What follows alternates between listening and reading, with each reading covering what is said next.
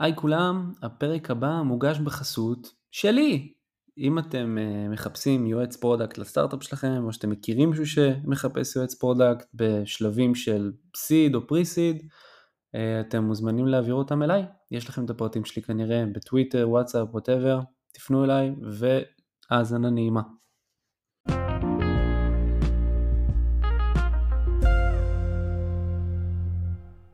טוב, יובל אריאב, תודה רבה רבה על הזמן. אתה רוצה ככה... בשמחה. אתה רוצה לספר לנו על עצמך מההתחלה ועד היום? יאללה, אפשר. לא יודע אם עד היום היום, אבל נגיע גם לזה אני מניח. אז בואו נראה, אז מההתחלה. אז אני תמיד אוהב להגיד שהדבר הראשון שאני מספר על עצמי זה הדבר הכי... הכי, הכי מגניב שאנשים אי פעם ידעו עליי, שזה שגדלתי במנזר. אני מגיע משפחה חקלאית, ההורים שלי שניהם אגרונומים, וכשהייתי ילד אז הם עברו לברזיל, והדבר הכי קרוב לבית ספר או גן ילדים שהיה באזור זה המנזר, ושם אני ביליתי חלק, חלק יפה מהילדות שלי. זהו, חזרתי לארץ, עשיתי כמה שנים בארץ בית ספר יסודי, ואז עברתי לספרד, גם כן שליחות של ההורים, ובגדול חזרתי לכיתה י"א, להשלים בגרויות ולהתגייס לצה"ל. בצה"ל הגעתי ל-ארבעים ותשע, ולמרות שהגעתי לשם על תקן מתרגם מהר מאוד, התפקיד הזה קוצץ, אבל נתנו לי להישאר בכל מקרה, לשמחתי. ויד יד יד, אני נשארתי שם עשר שנים. אני אספר הרבה מאוד ממה שעשיתי עד אז, אבל העשר שנים האלה היו העשר, העשר שנים באמת הכי מדהימות של החיים שלי, גם מבחינת אתגר אינטלקטואלי, גם באמת עם היכולת לעבוד עם האנשים הכי הכי טובים, שהרבה מאוד מהם חברים, ולשמחתי הרבה מאוד מהם יוצא לי עוד לעבוד, לעבוד היום. אנשים גם מאוד מאוד מוכשרים, אבל בעיקר אנשים, אנשים טובים, ערכיים, אמינים. אז אלה היו עשר שנים מאוד מאוד נחמדות. אחרי עשר שנים, מכיוון, ש... מכיוון שלא לא יצאתי ללמוד, ולא היה לי תואר אקדמי, אז הצבא לא כל כך ידע אז, היום כבר הוא יודע, אבל אז הוא לא כל כך ידע לתגמל, ויצא שחייתי על איזה משכורת חודשית כזו, ממש ממש זעומה. והבנתי שכאילו יהיה קשה ככה, נגיד, לשכור דירה, או לקחת משכנתה, או דברים כאלה, ויצא שהחלטתי לתת צ'אנס לראות מה יש בחוץ. משתחררתי, הצטרפתי לזוג חברים שהקימו חברה שנקראת אונאבו. אונאבו הייתה חברת המוביל דאטה אנליטיקס אחת ראשונות בעולם. היא קמה קצת אחרי, שנתיים בערך אחרי שאייפון יצא, ואנדרואיד יצא, וכולם בעולם ידעו שיש... הרבה מאוד דברים שקורים בעולם הנפלא הזה של המובייל, אבל אף אחד לא באמת ידע מה קורה. ומה שאונבו עשתה, בהתחלה היא התחילה כפליי שהוא פיור בי טו סי, ואחרי שלא הצלחנו למנטז, ואפשר, כל הסיפור הזה של הצד ה-בי טו סי הוא בכלל מורק, מורק מדהים, אבל אולי נגיע אליו אחרי זה, החלטנו בעצם להוסיף צד בי טו בי לחברה, לקחת את הדאטה שאגרנו על ידי הצד ה-בי טו סי, לעשות לו בעצם אנונימיזציה, ולמכור אגרגייטד דאטה לארגונים גדולים, להרבה וי סי ים אגב, למרקטירס וכאלה. אני, אני הובלתי בחברה את הפרודקט ואת ה-research וה-engineering, ו... וזו הייתה תקופה מדהימה, גם כן יצא לי לעבוד עם אנשים מאוד מוכשרים, שחלקם עבדתי איתם קודם בצבא, חלקם פגשתי בפעם הראשונה, גם כן הרבה מאוד מה... מהחברים שלי היום זה חברים שאני הכרתי באותה תקופה, והרבה מאוד מהריליישנשיפס העסקיים שלי, זה הריליישנשיפס המעניינים באותה תקופה, סתם, כאילו, סתם לקונטקסט, כאילו, זה הייתה, זה היה תפקיד פרודקט הראשון שאני עשיתי מחוץ לצבא, גם בצבא עשיתי משהו שהיום אני מבין, שאפשר לקרוא לו פרודקט, רק בצבא לא קוראים לזה ככה, או לא קראו לזה ככה אז, ודברים כמו יו אקס ו-יו איי היו דברים ש, שבעצם זאת הייתה הפעם הראשונה שיצא לי להבין, הייתי צריך להבין מה הם ואת החשיבות שלהם. אז זה היה learning curve מאוד, מאוד מעניין. אונאבו בסוף נרכשה על ידי פייסבוק בסביבות אלפיים ושלוש עשרה, אני אגיד שאחד מהדברים המעניינים שאונבו עשתה, כאנקדוטה מעניינת, לפני לפני שהיא נרכשה, אז היא הראתה ריפורט מאוד משמעותי לפייסבוק, שהראה שוואטסאפ הולך, הולך להיות מאוד מאוד גדול, ואפילו לנצח אותם בקצבי צמיחה, ומשתמשים בגיאוגרפיות משמעותיות בעולם, ולמרות שאנחנו לא גילינו לפייסבוק משהו שהם לא ידעו, שוואטסאפ הוא איום מאוד מאוד גדול, תלוי אם אתם מדברים בתוך פייסבוק, הם יגידו לכם שהריפורט הזה היה מאוד משמעותי, גם, בסכו, גם, גם בהחלטה לרכוש אותם, וגם בהחלטה לגבי הסכום. אז זה כזה, אתה יודע, אתם יודעים, מין סיפור, סיפור מעניין שכיף להיות חלק ממנו. זהו, אני עזבתי לפני הרכישה, כדי להקים את Fundbox. Fundbox, סיפור בפני עצמו, אפשר להעמיק אותו, אני לא נעשה את זה עכשיו, אבל Fundbox הייתי ה-סי טי או, הובלתי את הפרודקט, את האנג'ינירינג וחלק מהמרקטינג. Fundbox היום היא חברת פרי איי פי או, לא שזה דבר הזה אומר הרבה מאוד בשוק של היום, אבל זו חברה שהיא כבר, היא כבר קיימת, כבר nine digit revenues בשנה, חברה משמעותית וצומחת, אחת מחברות הפינטק שהלכו direct to customer בישראל, אנחנו ניגע בזה אולי בהמשך, אבל כשאנחנו הלכנו לגייס כסף לפאנדבוקס, אז אף וי סי ישראלי בעצם לא רצה להשקיע בנו, כי הם לא, אף אחד לא הצליח להבין למה ש... שלושה חבר'ה ישראלים שלא בילו כל כך הרבה זמן לגור בארצות הברית, במקום למכור טכנולוגיה לבנקים, הם הולכים להתחרות בבנקים עם אותה, עם אותה טכנולוגיה. אבל, אבל התקופה של Fundbox הייתה תקופה מדהימה, הייתי שם כמה שנים, ובחמש, שש שנים האחרונות עברתי לעולם ההשקעות. המעבר של לעולם ההשקעות עבר דרך, ה, דרך המסלול החמקמק הזה שנקרא אי איי אר, שאולי אפשר לדבר עליו, אבל התחלתי בתור אנג'ל, יצא לי להשקוע, להשקיע בחברות כמו אן אקס Silicon, שהייתי שם המשקיע הראשון ואני בבורד, חברות כמו אפרוב דוט קום, שנמכרו לטיפלתי, ובמקביל גם להיות ג'נרל פרטנר בקרן שנקראת ליונברד, שהיו משקיעי סיד שלנו בפאנדבוקס. אם יש כאן מישהו, היום, היום הקרן ממוקדת רק בהלפקר, אני אגיד מעל הבמה הזאת, אם יש מישהו מכם, זה שמאזין שעושה משהו בהלפקר, אין הרבה משקיעים שאני ממליץ להם יותר בחום מאשר החבר'ה בליינברד, גם אנשים סופר חכמים, וגם אנשים שהם מנצ'ים אמיתיים, אמיתיים, אמיתיים. זהו, שהקרן החליטה לפני שלוש שנים בערך להתמקד רק בהלפקר, לפני זה היה איזשהו משהו אחר, פוקוס קצת רחב, אני החלטתי לעזוב, ובעצת גם החבר'ה בליינברד, גם כל מיני ילפים וזה, לפני שנתיים התחלתי לעבוד על קרן שהיא הקרן שלי, אני השותף היחידי ואני ה-וואי סי, היא נקראת Symbol, ואנחנו קיימים בערך קצת יותר משנה וחצי. וזה הדיי ג'וב שלי היום.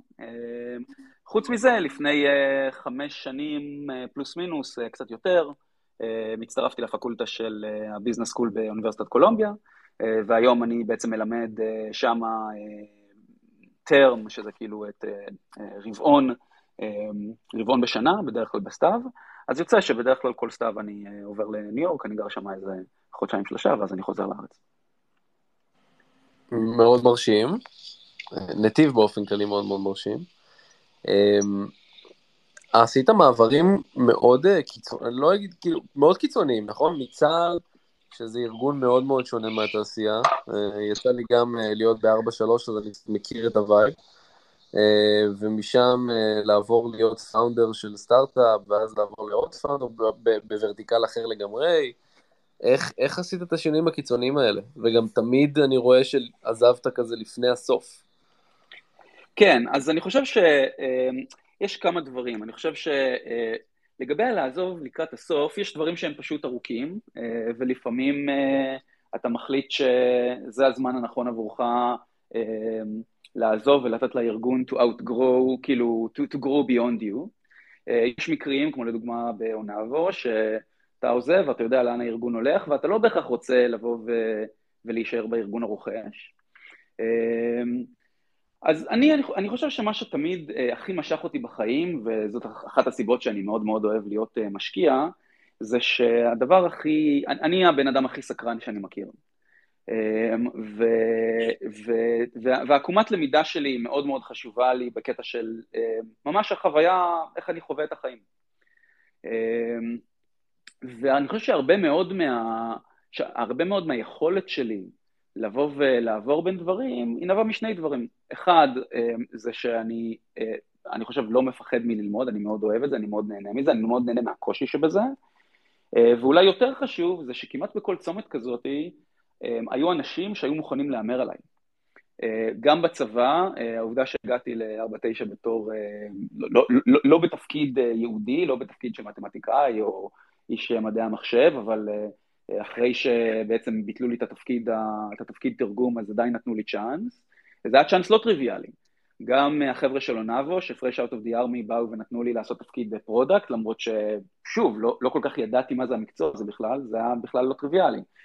החבר'ה של ליון ברד, שהציעו לי להיות ג'נרל פרטנר בקרן, שלמרות שלא היה לי ניסיון השקעתי בעבר, גם כן, זה היה טריוויאלי.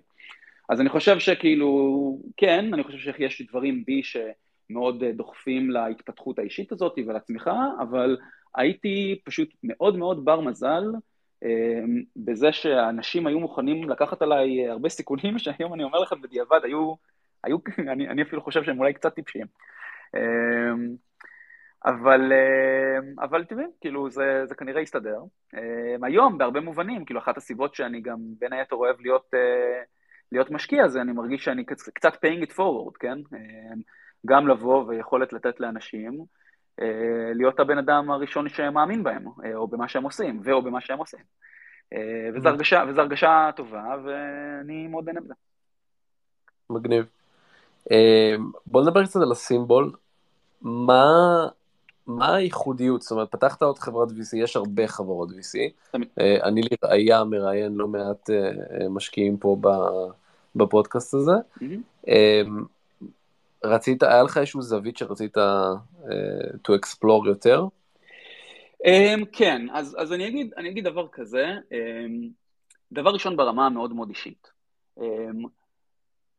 המסע הפאונדרי הוא מסע מאוד מאוד מעייף וקשה פסיכולוגית. יותר מכל דבר אחר, יותר מלהיות וי סי אגב, חד משמעית.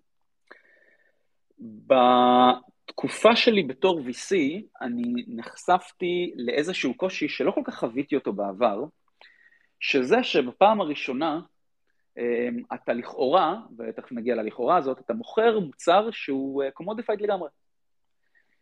בפונדבוקס היה לנו מוצר שהייתי יודע להסביר מאוד מאוד טוב, למה הוא יותר טוב, למה הוא יותר מהיר, למה הוא לא יותר טוב, כל הדברים האלה. כשהמוצר שלך הוא בסוף... אם אתה מסתכל על זה ב-מאה אחוז ציניות הוא כסף, ואם אתה מסתכל עליו קצת פחות בציניות אז הוא כסף, והדבר האמורפי הזה שלא ברור שהוא קיים שנקרא value add, וכולם משתמשים באותו מילים, הדבר הזה הוא, הוא קשה פסיכולוגית לי, והסיבה שהוא קשה פסיכולוגית לי זה אני, למרות שאיך זה נראה, אני סך הכל בן אדם שמגיע ממקום של מאוד מאוד אינטרוברטיות, ו, ולא איזשהו דחף או, או, או, או, או ניסיון בקידום עצמי. Um, having said all that, um, ha- המטרה של סימבול לא, היה, לא הייתה לפתוח uh, קרן. Uh, זאת אומרת, היה ברור שזה קרן הון סיכון, אבל אני מראש אמרתי לעצמי שאם הדבר הזה יהיה במרכאות עוד קרן, אז לא ברור לי למה אני עושה את זה, ורציתי לוודא שאני עושה את זה, מאיזשהו משהו שאני מאמין בו, והוא איזשהו, הוא מובחן אפילו בקצת, ומשהו שאני מאמין גם שיש לו איזשהו, איזושהי שרידות לאורך הזמן, כן? התחלתי לחשוב על סימבול לפני יותר משנתיים, בתקופה שהמון המון המון קרנות חדשות צצו, וזה היה בכלל לא טריוויאלי, האמירה שמדינת ישראל צריכה עוד קרן וי סי. כאילו אני אומר לכם, כזה אני הכי אמיתי פה. וניסיתי, ניסיתי להבין מה, מה מייחד אותנו ומה מייחד את מה שאני רוצה לבנות. אז הדבר הראשון, יש כאן איזשהו מין ניסיון ליצור את ה-וי סי שלי אף פעם לא היה. וכאן אני ספציפית מדבר על הניסיון שלי בפנדרייזינג של פונדבוקס בהתחלה. פונדבוקס גייסה כמעט רק ממשקיעים אמריקאים. והסיבה שהיא גייסה רק ממשקיעים אמריקאים זה כי מה שאנחנו עשינו לפני עשר שנים שפתחנו את החברה, היה מאוד חריג בנוף בעולם הסטארט-אפים הישראלי. באותו זמן, אחרי זה, אנשים אמרו לי, רגע, למה אתה לא עושה עוד Enterprise SaaS? למה אתה לא עושה סייבר? אתה הגעת הרבה, אתה עשית, אתה היית ברבה תשע. למה אתה עושה, למה אתה לא עושה Infrastructure? דברים שכאילו היו כאילו מאוד מאוד טבעיים מבחינת הפרופיל שלי, אבל יותר מזה, מאוד מאוד טבעיים מבחינת האקוסיסטם ולאן הולך הכסף באקוסיסטם הישראלי. אז אחד מהדברים שאני חושב שמאוד מאוד מאפיין את סימבול, זה שמה שאנחנו מנסים להשקיע בו, זה משהו שאנחנו קוראים לו פרי-קונסנזוס. אז אני אסביר מה זה בגדול. בגדול, כל, אני מסתכל על כל דיל כנעל שני צירים. אחד זה הציר של הפאונדרים, והשני זה הציר של המרקט, של המרקט, של השווקים. אם אני עושה עכשיו טבלת קוודרנט כזאת, היא טיפשית, רק כדי to illustrate the point, כל אחד מהצירים האלה, הפאונדרים והשווקים, הוא או בקונסנזוס, או לא בקונסנזוס, והם יוצרים, יוצרים מין מטריצה פשוטה כזאת של שתיים על שתיים. רוב הדברים, רוב הקרנות ורוב הכסף שהיום מושקע בישראל, הוא קיים overwhelmingly בקוודרנט שיש בו גם פאונדרים בקונסנזוס וגם שווקים בקונסנזוס. מה זה אומר?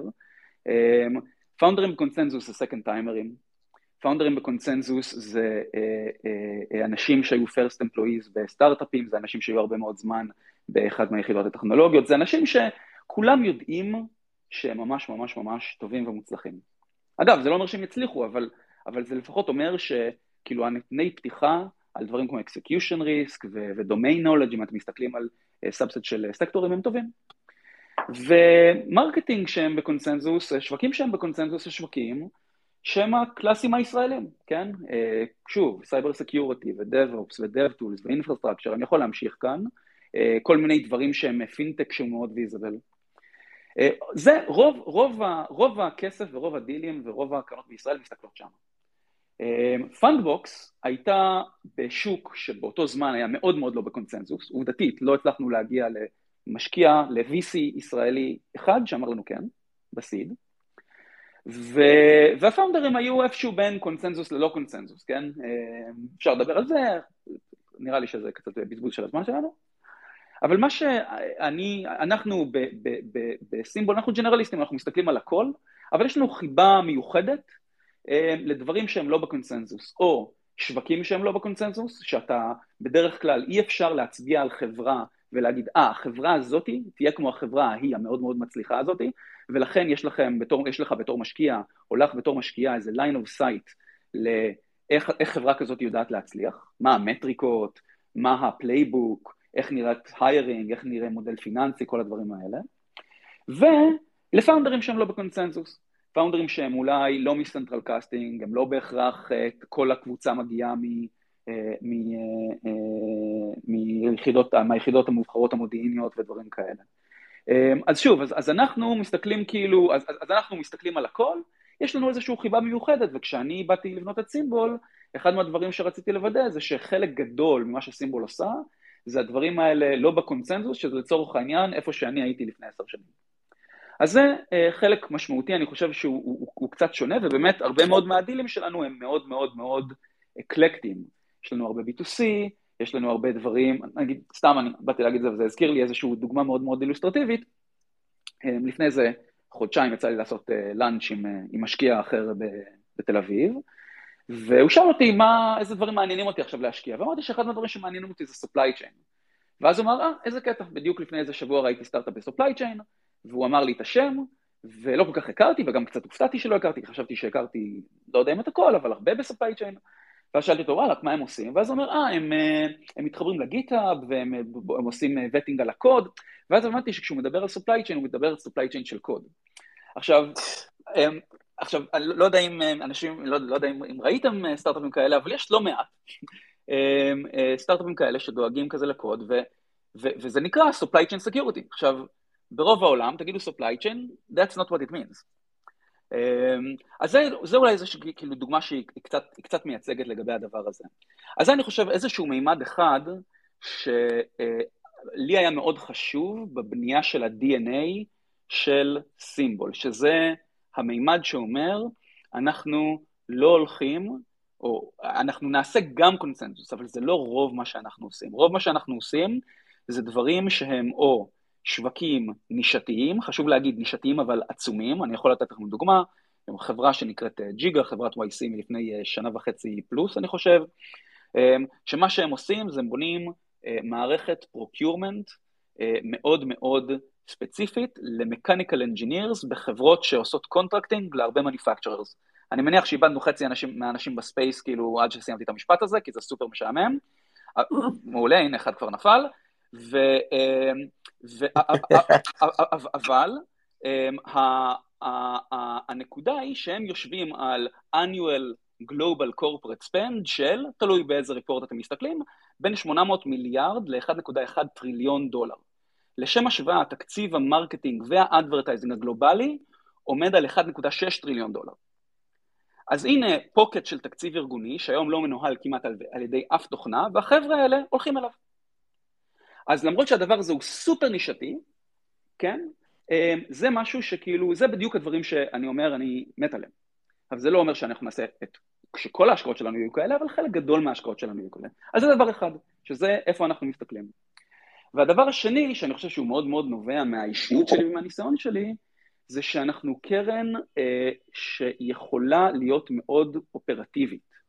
מה זה אומר? אז אני ב, אה, בהיסטוריה שלי אה, אה, אופרטור, אה, הרבה מאוד מאוד זמן, אה, בין אה, Fundbox לאונאבו ניהלתי מוצרים שהם בווב, מוצרים שהם במובייל, מוצרים שהם ב-בי טו בי, ב-בי טו סי, ב-בי טו אס אם בי, אה, ביזנס מודלים שהם טרנזקציונים, ביזנס מודלים שהם סאסים, אני יכול להמשיך, אה, ו- אבל הרקע ה...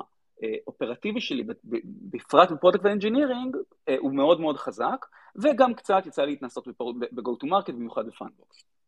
תכף אני אסביר למה הדבר הזה הוא מעניין, ספציפית בהינתן ההסתכלות שלנו על דברים שהם לא כל כך בקונצנזוס. אבל גם את הקרן סביבי אני בונה ככה. יש לנו היום עשרה אנשים שעובדים בקרן, בתור סופורט לחברות פורטפוליו.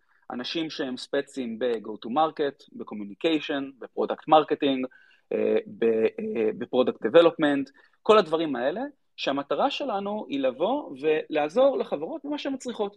עכשיו, אנחנו לא, בשום צורה אנחנו לא מצפים לזה, אבל עובדתית, היום, מתוך רצון של הפאונדרים, אני חושב שיש לי יוזר בפיגמה של כמעט כל החברות שלנו, יש לי יוזר בסלאק של כמעט כל החברות שלנו, לפעמים בג'ירה, בטח בכל הגונגים והלומים למיניהם, וככה גם לאנשי צוות שלי.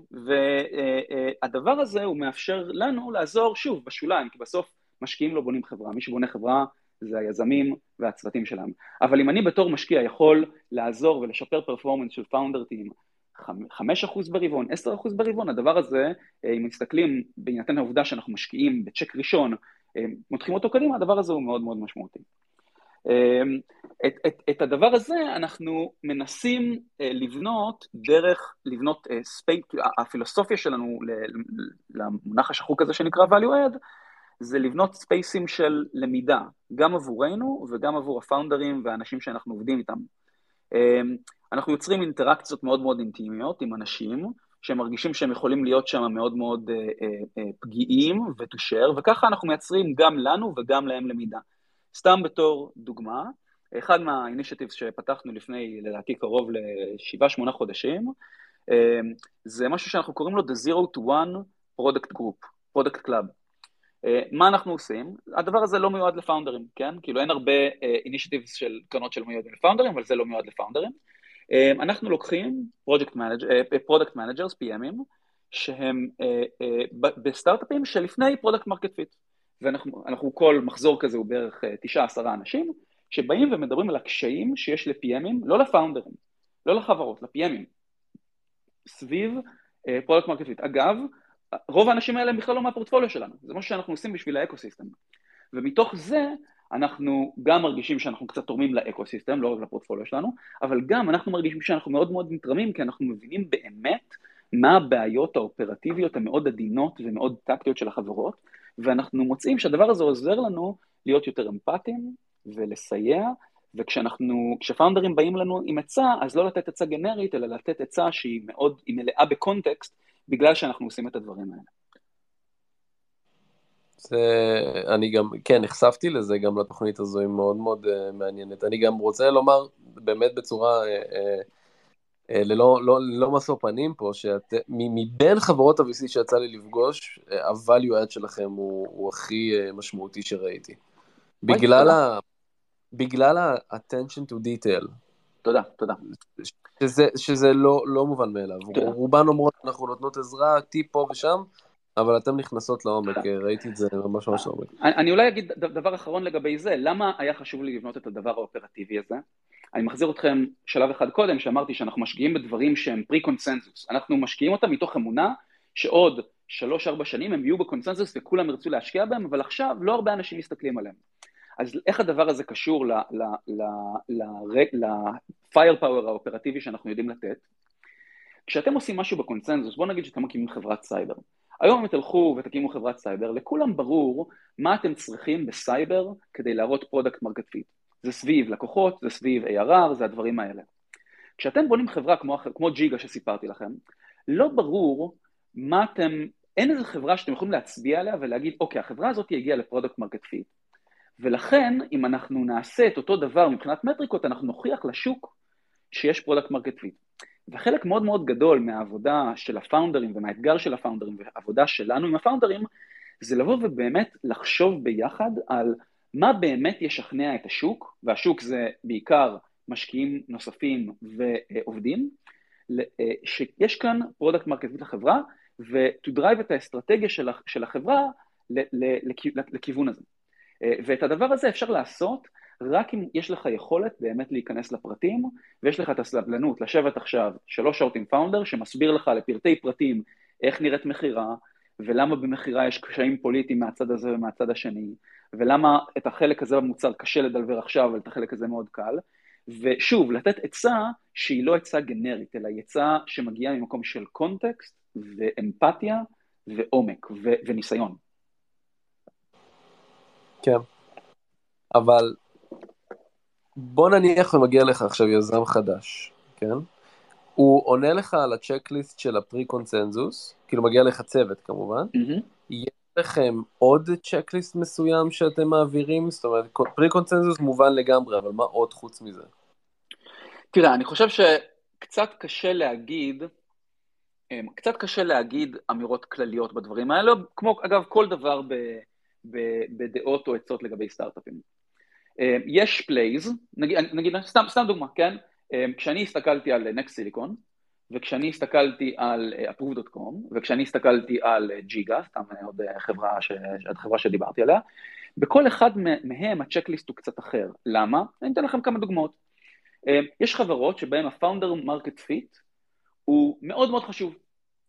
יש חברות שהוא מאוד מאוד חשוב, אבל בצורה אחרת, סתם בתור דוגמה, פונדגארד, שזו חברה שאני, אני אגב, תמיד, תמיד, תמיד בקריירה שלי, שמתי את הצ'ק הראשון בחברות. כשאני אומר הצ'ק הראשון זה או הסייף הראשון של החברה, או הפרייס ראונד הראשון של החברה, או הפרייס ראונד אחרי הסייף הראשון, אבל, אבל שום דבר מעבר. אם היה כבר פרייס ראונד בחברה, אני, אני נוטה לו להשקיע. אז היה מאוד ברור בפונדגארד, שזו חברה שמוכרת ל-financial institutions ענקיים, זה שאי אפשר לפצח את השוק הזה, אלא אם כן המנכ"ל או מישהו מהפאונדר טים, מגיע משנים רבות בתעשייה. ובמקרה הזה, זה נכון. אז שמה, הפאונדר מרקט פיט הוא מאוד מאוד חשוב באופן, באופן הזה, שהפאונדר חייב להגיע לתעשייה. אני אגיד לך משהו, יש אזורים שבהם אני כמעט בטוח שהפאונדר מרקט פיט הוא, הוא נגטיבי, שאני יודע שכדי, אגב, קצת כמו פונדבוקס, אני חושב שלא היה לנו סיכוי להפוך את פאנדבוקס למשהי, אם היינו מגיעים מהתעשייה. ואני חושב שבהרבה מובנים, הרבה מאוד פעמים אלפים שואלים אותי, תגיד, אבל אם אתה משקיע כזה מחוץ לקונסנזוס, והדברים האלה אחרי זה הופכים להיות שווקים ענקיים, שהאמריקאים היו משקיעים בהם, למה אתה משקיע בחברות האלה מתוך ישראל? למה שהאמריקאים לא יעשו את זה? ואחד מהדברים שאני אומר, זה שלישראלים הרבה מאוד פעמים יש את פקטור האוטסיידרים. אני יכול להגיד לכם באמת, knowing everything I know about, about the Fundbox market today, יכול להיות שלא הייתי מתחיל אותה, כי הייתי יודע יותר מדי דברים, והיו לי יותר מדי סימני שאלה. אבל לישראלים יש הרבה מאוד פעמים את הפקטור הזה של, של האוטסיידר, שמאפשר להם מאוד מאוד להצליח. ויש שווקים, יש הזדמנויות שוק, שזה מה שאני צריך לראות, אני לא רוצה להיות אינסיידר. להפך, אינסיידר הורס לי במרכאות. אז זה דוגמה, זה דוגמה לאיך שהצ'קליסט, כאילו, קשה לבוא ולהגיד, על צ'קליסט אחד ספציפי, אבל בסוף אתה רוצה, עבורי הדברים הכי חשובים זה שוק שהוא מאוד מאוד, נקרא לזה דקה, ג'וסי, כן? הוא מאוד גדול, ויש הרבה מאוד דרכים פוטנציאליות שאפשר אה, אה, לדמיין להגיע לג'וס, וקבוצת פאונדרים שאתה מאמין שיש להם חוש ריח מספיק מפותח כדי למצוא את הג'וס הזה, ומספיק יכולת to iterate ולזוז מהר כדי להגיע לשם מהר וגדול. ולצד השלילי יש דגלים אדומים יחסית בוהקים שאתה רואה ביום יום שהיית להשפיע עליהם?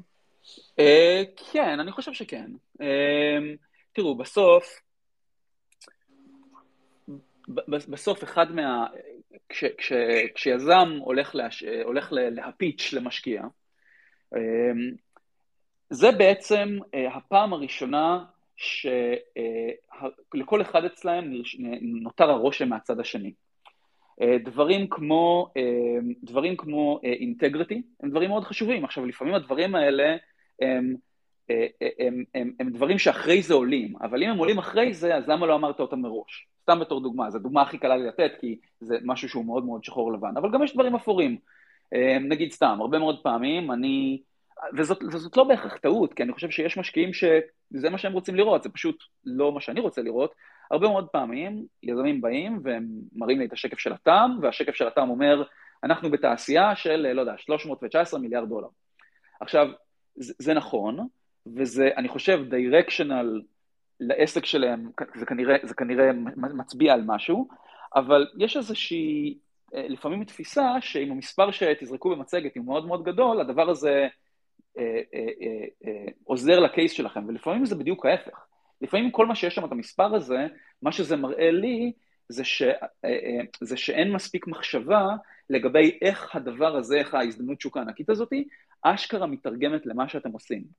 כי לא תמיד אפשר, לא תמיד אפשר לקחת את כל, ה, את, כל ה, את כל השוק הזה. חלק מהשוק הזה הוא בכלל לא רלוונטי לתוכנה, ואולי מה שאתם עושים זה משהו בתוכנה. אז יש כל מיני דברים, אני חושב שהם, שהם לא הייתי קורא להם סימונים אדומים, אבל הם דברים ש, ש, שלי, ש, ש, ש, שאני פחות, ש, שאותי פחות מרשימים, אבל שוב, זה לא אומר שהם לא נכונים. זה ממש לא אומר שהם לא נכונים. בכל אחד יש את ה... אני מגיע לכל פגישת השקעה עם הניסיון שלי, החיובי והשלילי, עם הטראומות שלי, עם, ה, עם, האנשים ש, עם האנשים שעבדתי איתם, האנשים שלא עבדתי איתם, עם כל הפריקונספשנס שלי והבייסיס שלי. כנראה שיש איזשהו, כנראה, לכל פיץ' כנראה יש איזשהו משקיע שה, שהפיץ' הזה יעבוד עליו. לא יודע אם לכל פיץ', אבל לרוב הפיץ'ים. אז זה לא שאני מרגיש שיש לי איזשהו מונופול על האמת כאן מבחינת איך נכון לעשות פיץ', אני משתף אתכם בדברים שלי עושים, עושים יותר או פחות טוב. הגעתו. רגע, פאוזה לפני שאני שואל את השאלה הבאה. חברים, אם אתם רוצים לשאול שאלות, להעיר הערות, יש לכם בצד ימין למטה קומנט בוקס כזה, תשאלו, אני, ואני אקריא את השאלות, אז קחו את הזמן שלכם. עכשיו שאלה שהיא בשתי חלקים. אחד, מכל הג'רני שלך, מה הייתה התקופה הכי מאתגרת, בסה, דיכאון, הכי קשה שיש? והחלק השני של השאלה, זה מה האתגר הכי גדול היום? הבנתי. אוף, שאלה טובה. הייתי, אוקיי, אני, אני, אני, אני אהיה קצת חמדן ואני אענה על שתי תקופות קשות. התקופה הראשונה, אני חושב, זו התקופה הראשונה שבה נהייתי מנהל, זה היה בצבא. I didn't know what the fuck I was doing, ואני חושב שעשיתי כל טעות אפשרית בספר. לשמחתי, הייתי שוב מוקף באנשים שיכולתי לראות ולחכות אותם, ואני חושב שהדבר הזה הפך, הפך, הפך אותי להיות מנהל יותר טוב. אבל זאת הייתה תקופה מאוד, מאוד קשה, מהבחינה של ההתמודדות שלי עם הכישלונות שלי. זה גם כישלונות שהם ניהול, זה משהו שהוא מאוד פרסונלי. וזה לא כמו, אוקיי, אתה מתכנת לא טוב כי אתה לא יודע X, או, או, או משהו שאתה יכול לבוא ולקרוא ספר ו, וליישם ברמת הידע. זה לייש, כאילו, ניהול אתה צריך ליישם ברמת דברים שהם מאוד בנפש, הם, איך אתה מגיב לדברים מבחינת הבטן, ואיך אתה אה, תופס את עצמך לפני שיש לך טריגרים כאלה, ו...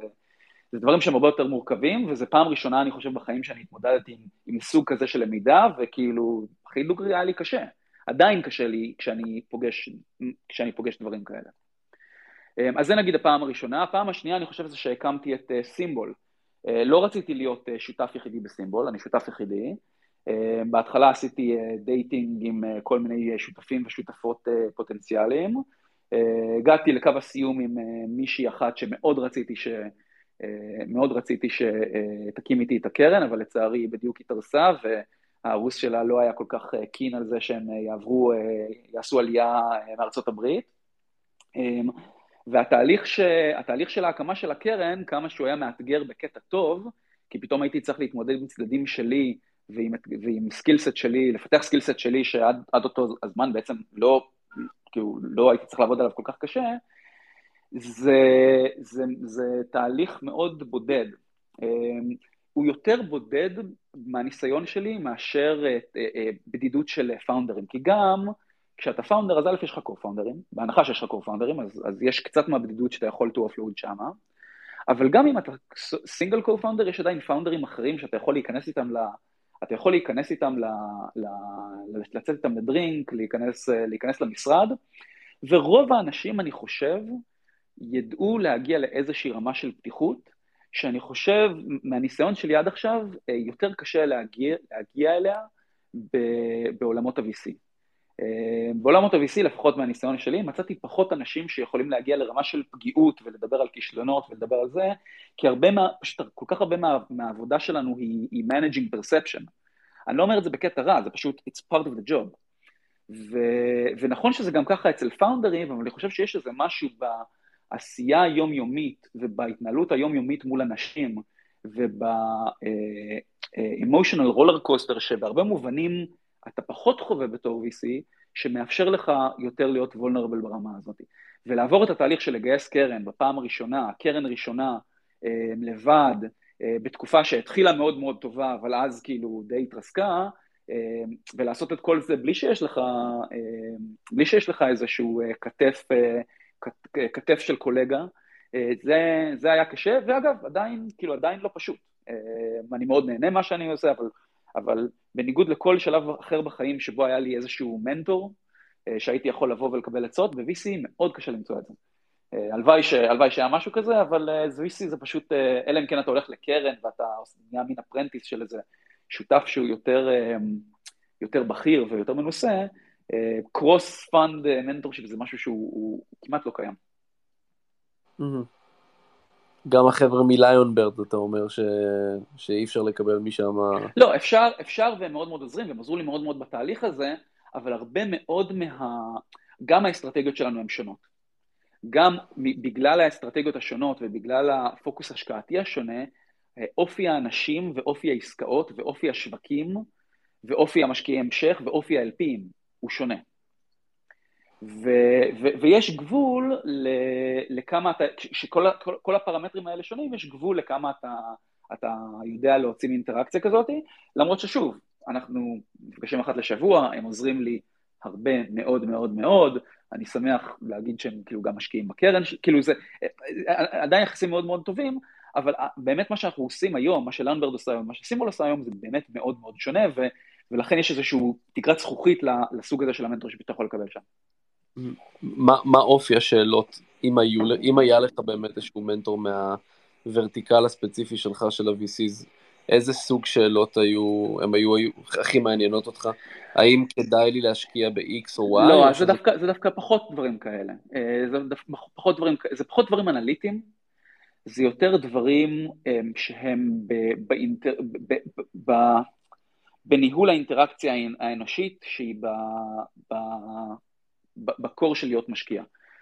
איך להתנהל בסיטואציית בורד ספציפית, איך להתנהל במצב שנקלעת אליו, או שהפאונדרים נקלעו אליו, תוך כדי, תוך כדי סיבוב השקעה. סתם אני אתן לכם דוגמה.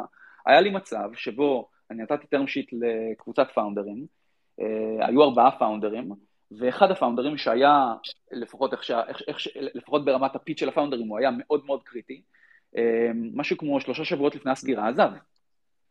מה אתה עושה בשלב, מה אתה עושה במצב כזה? כן? זו שאלה שהיא מאוד מאוד, היא מאוד מאוד מהותית, כי ברור לכולם שמשהו השתנה כאן. משהו מהותי השתנה כאן.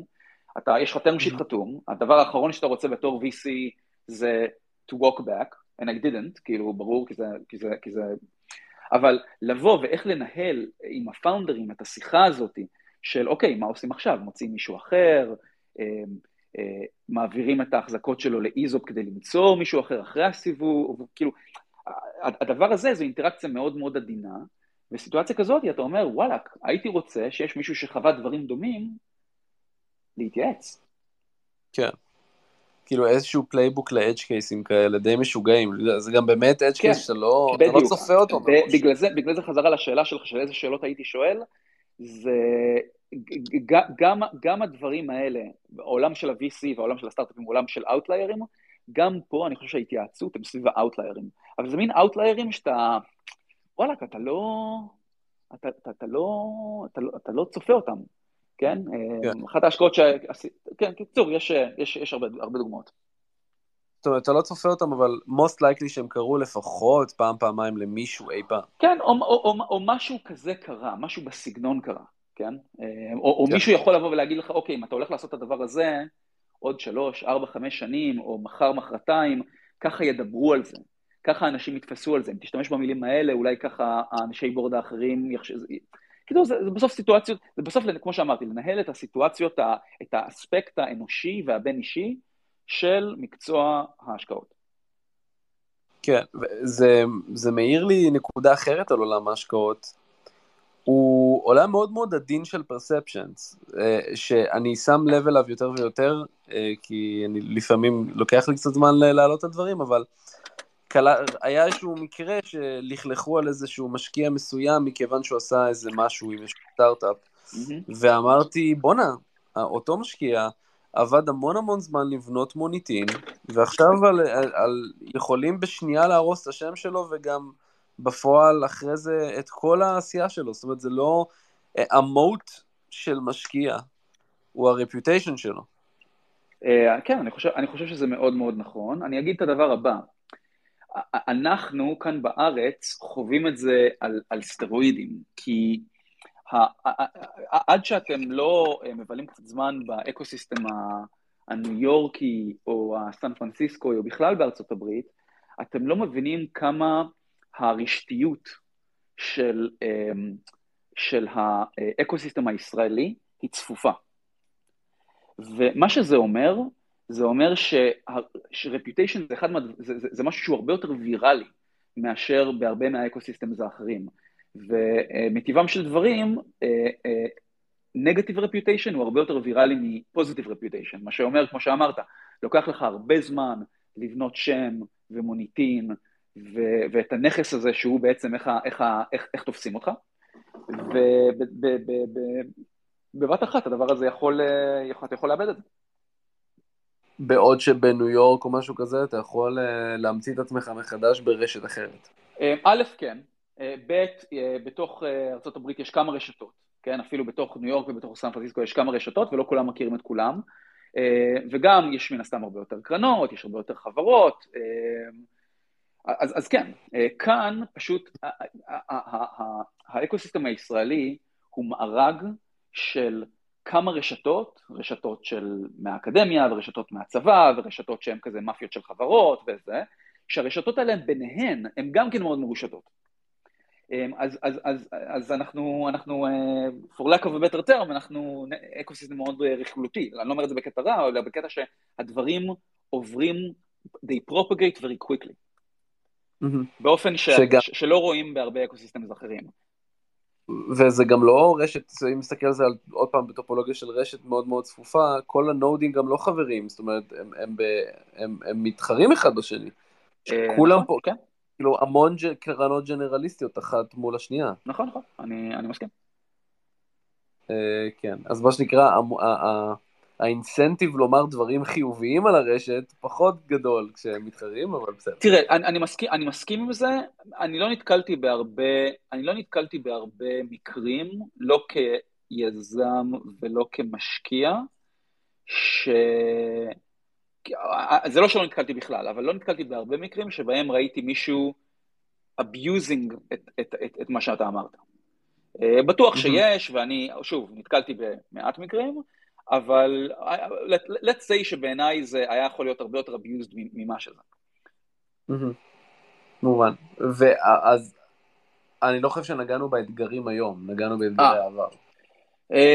תראה, מה זה האתגרים היום? שאלה מעניינת. אני אגיד לך דבר, אני, אני אגיד לך דבר אחד. אני חושב שה, האתגר עבורי הכי משמעותי, כשאני, אוקיי, זה, זה, זה, זה שני דברים, אוקיי? אחד זה, נקרא לזה האתגר הארגוני. איך בונים, אה, אני תמיד אומר לאנשים בארצות הברית, שבעברית המילה, ל, המילה ל, ל, לפנד והמילה לפרם, כאילו לפירמה, זאת אותה מילה, כן, אנחנו אומרים קרן.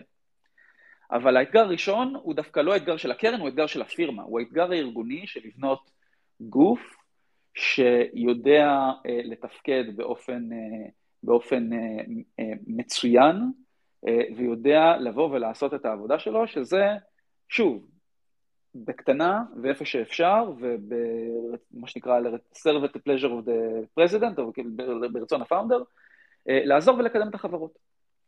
Uh, ולבנות גוף כזה, uh, שוב, אני חוזר להתחלה להתחלה, בסיטואציה שבה הרבה אנשים אומרים דברים דומים, ואתה צריך לשאול את עצמך, וזה גם חלק של היכולת שלך לבנות גוף כזה שהוא מאוד, מאוד נחוש ומאוד מלוכד, שיש לו, שאתה בונה לו ייחודיות, הדבר הזה הוא קשה. הדבר השני, זה שוב, אם אני חוזר חזרה על זה שחלק ממה שאנחנו עושים, זה האזורים האלה בפרינט קונצנזוס, אז לפתח ברמה המאוד אנליטית, שחלטנית, את ה את הדעה, והיא צריכה להיות דעה חזקה עם הרבה קונביקשן, אחרת אתה לא משקיע, לגבי מה יהיה הקונצנזוס הבא, או מה יהיה התזות הבאות שאתה משקיע לפיהם. הדבר הזה הוא לא קל, והוא לא קל כי כל הזמן יש מסיכים, כן? והמסיכים האלה משתנים אחת לשנה, שנה וחצי, ופעם אחת קוראים להם ווב שלוש, ופעם אחת קוראים לך, קוראים להם צ'אט ג'י פי טי. אני לא אומר שהדברים האלה הם לא תזות השקעה וייביליות, מה שאני אומר זה שנוצרים סביב הדברים האלה הרבה מאוד קונצנזוס, מאוד מאוד מאוד מהר, ובתור דווקא בן אדם שהוא מחוץ לקונצנזוס, you can't help but wonder, am I being like an idiot right now? ויש לזה אתגר שהוא אתגר אה, אה, פסיכולוגי, אבל יש לזה גם אתגר שהוא אתגר של attention, פשוט שאתה בא ואתה אומר, אוקיי, אני רוצה לחשוב על הדבר הזה, שאולי אף אחד לא רואה אותו עכשיו, אבל כולם יבינו עוד חמש שנים, אבל כל הזמן, הרבה, כאילו הרבה מאוד מהדברים שאתה, שאתה רואה, הרבה מאוד מהדברים שאתה נדרש אליהם, הם דברים שהם כן באזורים שקונצנזוס נבנה סביבה מאוד מהר. זה מזכיר לי את הספייס שהיה לי אתמול עם אבישי עבדיה, והוא אומר, אנחנו בווב שלוש, ופתאום בא לנו איי איי, דפק על הדלת, וכל היזמים רצו, לה, רצו לכיוון ההוא. כן. ויש ממש כמו סטמפיד כזה, כן. של יזמים, כל מיני כיוונים, כן. אז מאוד מאוד קשה למצוא את ה-true believers בתחום מסוים שבאמת רוצים, וגם גם ה-true believers הם לפעמים הולכים מסיבות אגואיסטיות כאלה ואחרות, כמו, אה, תדע, רוצים ללכת אפשר הכסף. ואז חד משמעית, וזה לגיטימי אגב, יש אנשים, כאילו, בתלות במה פונקציית המטרה שלך, בתור בן אדם ובתור יזם, ואני לא, אני לא חושב ש... אני לא, אני, מה שנקרא, אני לא, לא, לא בפוזיציה של לשפוט אף אחד, למה הוא נכנס לעולם היזמות. בתלות מה שאתה רוצה, זה סופר לגיטימי. ואגב, נבנו חברות מאוד מאוד גדולות, שנבנו בתקופות של, של הייפ, שהלכו עם ההייפ. וזה בסדר גמור, אם זה ההרפתקה שאתה רוצה, וזה הדברים שמניעים אותך ועושים לך שמח, כאילו, who am I to judge? כן, כאילו, אני יודע, בסוף זה, זה, אני חושב שזאת החלטה אנושית. אני מונע ממשהו אחד, אתה מונע ממשהו אחר, זה בסדר. אני, אני לא בהכרח אולי אתחבר לזה ברמה האנושית, או אני, או אני לא בהכרח חושב שעבור כל חברה ועבור כל הזדמנות שוק, זה המוטיבציה הנכונה, אבל, אבל, אבל בעיניי זה לגיטימי. אני חושב שבאיזשהו מקום, אולי מכל מיני מיניים פסיכולוגיים שלי, גם לי מאוד מאוד קל לבוא ולהיות בפרי-קונסנזוס, כי הפרי-קונסנזוס הוא הרבה יותר סטטי, כי בהגדרה הוא לא בקונסנזוס, נכון? אבל זה לא הדבר היחידי שאנחנו עושים ב-Any means, כן, עשינו השקעות שהן ממש בקונסנזוס, עשינו את, השקענו בסיד של ניילוס, יחד עם עוד דסמר ועוד קרנות אמריקאיות, השקענו בדיל האחרון שעשינו, היה גם כן בקונסנזוס, חברת וואי סי, אבל אז אנחנו עושים גם את זה, אבל אני חושב שזה זה לא, זה, זה לא רוב, זה לא רוב מה שאנחנו עושים. כן. אוקיי, אז שאלה אחרונה לפני שאני עובר לשאלות מהקהל, ושוב חברים, אתם רוצים לשאול, תכתבו פה מצד ימין בבאבל ואני אקרא אותם. מה השאיפות? לאן אתה רוצה להגיע עם הקרן? כאילו, מה, מה, מה הפנטזיה? אז אני, אני אגיד על זה משהו שכזה, מקודם קצת ככה, קצת, I glossed over, אבל אני חושב שהוא חשוב. סימבול, היא, אני לא מגדיר אותה בתור קרן שהיא early stage, היא, היא קרן first check, והדבר הזה הוא, הוא משמעותי, כי אני חושב שיש קרנות מדהימות בארץ, והרבה מאוד מהקרנות שהן early stage, הם התחילו בתור קרנות שהן לא, לא קרנות גדולות, ואז הם היו קצת כמונו, הם עשו, היו עושים את הצ'קים הראשונים, הצ'קים ההתחלתיים, הם בנו לעצמם ברנד ככאלה, ואז הם התחילו לגייס קרנות יותר ויותר גדולות, והיום הם עדיין early stage, והם עושות צ'קים שהם יותר גדולים, ומה שזה גרם over the year זה שהיום אין כל כך ברנד בית כזה לצ'ק ראשון ישראלי. והמטרה שלי בסימבול, כעניין של אסטרטגיה, והאסטרטגיה הזאת היא מה שמשפיע על אסטרטגיית הפורטפוליו סטרקצ'ר שלנו, ועל גודל הקרנות שלנו, ועל האזורים שבהם אנחנו בוחרים להשקיע, ואיך אנחנו מנהלים את ה... איך אנחנו מוצאים את המנג'מנט פיז. זה כי אנחנו, מה שאני רוצה, זה אני רוצה לבנות את ה-go-to first check fund בישראל. עכשיו, מה זה first check? אפשר להגיד seed, אפשר להגיד pre-seed. אני פחות מחובר ל, אני פחות מחובר ל, ל-label'ים, בטח בתקופה שאתם עדיין רואים seed'ים שהם, שהם שנים עשר מיליון דולר. אבל אני רוצה להיות זה שהוא המקום, the first to believe, הקרן שהיא the first to believe. בטח בדברים שלאחרים יותר קשה to believe them, כמו שהיה לנו בפאנבוקס. קול, מעניין. אוקיי, אז אני עובר לשאלות. עומר שואל, מה המודל העסקי של הקרן לאור תזת ההשקעה שהצגת? אני לא יודע שהיא שונה ממודל עסקי של, של קרנות אחרות. בסוף קרנות עושות כסף מ... משתי, משני מקורות, נכון? מ-management fees ומ-carry, שזה מה שעושים על השקעות מוצלחות. אצלנו זה אותו דבר. אולי הסטרקצ'ר הוא קצת אחר, אבל, אבל, אבל הוא לא דרמטית אחר. אני חושב שה, איפה שאני חושב שאנחנו עושים כסף אולי באופן קצת אחר, זה הפוקוס שלנו, כמו שדיברתי עליו קודם, אבל אבל זה כבר דיברנו. אז, אז אולי אני לא כל כך מבין מה זה אומר, מה המודל העסקי, אבל... בפועל בקצרה להחזיר כמה שיותר כסף ל-אל פי'ס שלכם. חד, חד משמעית, חד משמעית. אגב, אני חושב שהבחירה שלנו ב-to keep the fund small, זה בחירה שמעצם ה-incentive structure שיש ב-וי סי, מתמרצת אותנו to align ourselves עם, עם הקרי ולא עם המנג'מנט פיז, שזה משהו שאני אוהב באופן כללי. אבל זה, וזה, וזה חלק מהאסטרטגיה, כאמור. אוקיי, שאלה נוספת, מאלטרין, האם לא מגרד לך לבנות חברה מ-אפס ל-אחד שוב? אלטרין? מי, למה שהוא ישאל אותי את הדבר הזה? אני לא יודע. טוב, תמיד, תמיד תשובות מאלטרין, אני, אני שמח לענות עליהן. א', כן, תמיד יש משהו שמדגדג לי, כן, once you get, אוקיי, להיות פאונדר של סטארט-אפ, בטח פאונדר של סטארט-אפ שצומח מהר כמו שפאנדבוקס צמחה, is a hell of a drug, וזה, וזה קשה, קשה מאוד to shake it off, בטח כשיש לך את ההזדמנות לעבוד עם אנשים טובים כמו אלטרין. Um, אני חושב שמאיך שבניתי את, את קריירת ההשקעה שלי, שזה להשקיע הכי מוקדם שיש, לבנות המון המון המון עם הפאונדרים, ולהגיע מרקע אופרטיבי שמאפשר להם לבוא ולחלוק איתי הרבה מה, מה, מה, מהמציאות האופרטיבית, אני מרגיש שיש באיזשהו מקום ש-I'm scratching the operator itch. ומאוד מאוד נחמד לי שאני עובר את הדבר הזה לא עם קבוצה אחת, אלא עם כמה קבוצות. אז הייתי אומר שזאת הדרך שלי לנהל את, ה, את, ה, את, ה, את הבעירה הזאת ש, שאלטרין מדבר עליו. אני אגיד גם שאחד מהדברים שאנחנו עושים, ב, שאנחנו מתחילים לעשות בסימבול, זה לעשות אינקובציות.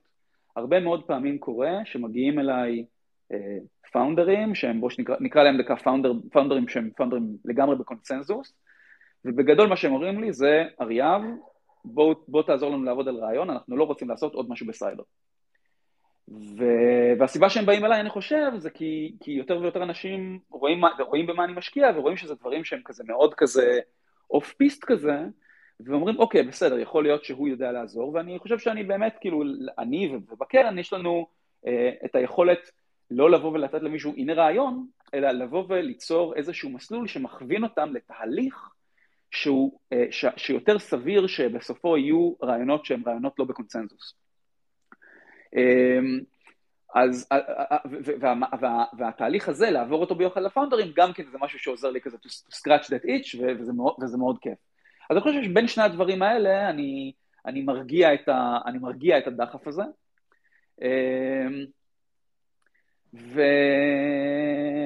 ואני גם אגיד שלבנות קרן, זאת אומרת, לבנות את העסק שהוא קרן, לבנות את הפירמה, זה חוויה יזמית לכל דבר, היא שונה מ... להיות יזם של venture-backed startup, מאוד מאוד שונה. אבל זו חוויה יזמית אחרת, מרתקת, מאתגרת, שמאפשרת לך לבוא במגע עם המון המון המון אנשים מאוד שונים, ואני מאוד נהנה ממנה. מדהים. מכיוון שאני לא רואה עוד שאלות מהקהל, אז אני אגיד לך, יובל, תודה ענקית על הזמן ועל האינסייטים, היה לי ממש ממש מעניין. ברור. ואני רוצה גם להודות לכל מי שהיה בקהל ושאל שאלות, ושיהיה לכולם לילה טוב ושקט. ותודה רבה שאירחתם אותי. וכן. יאללה. יאללה, ביי. ביי.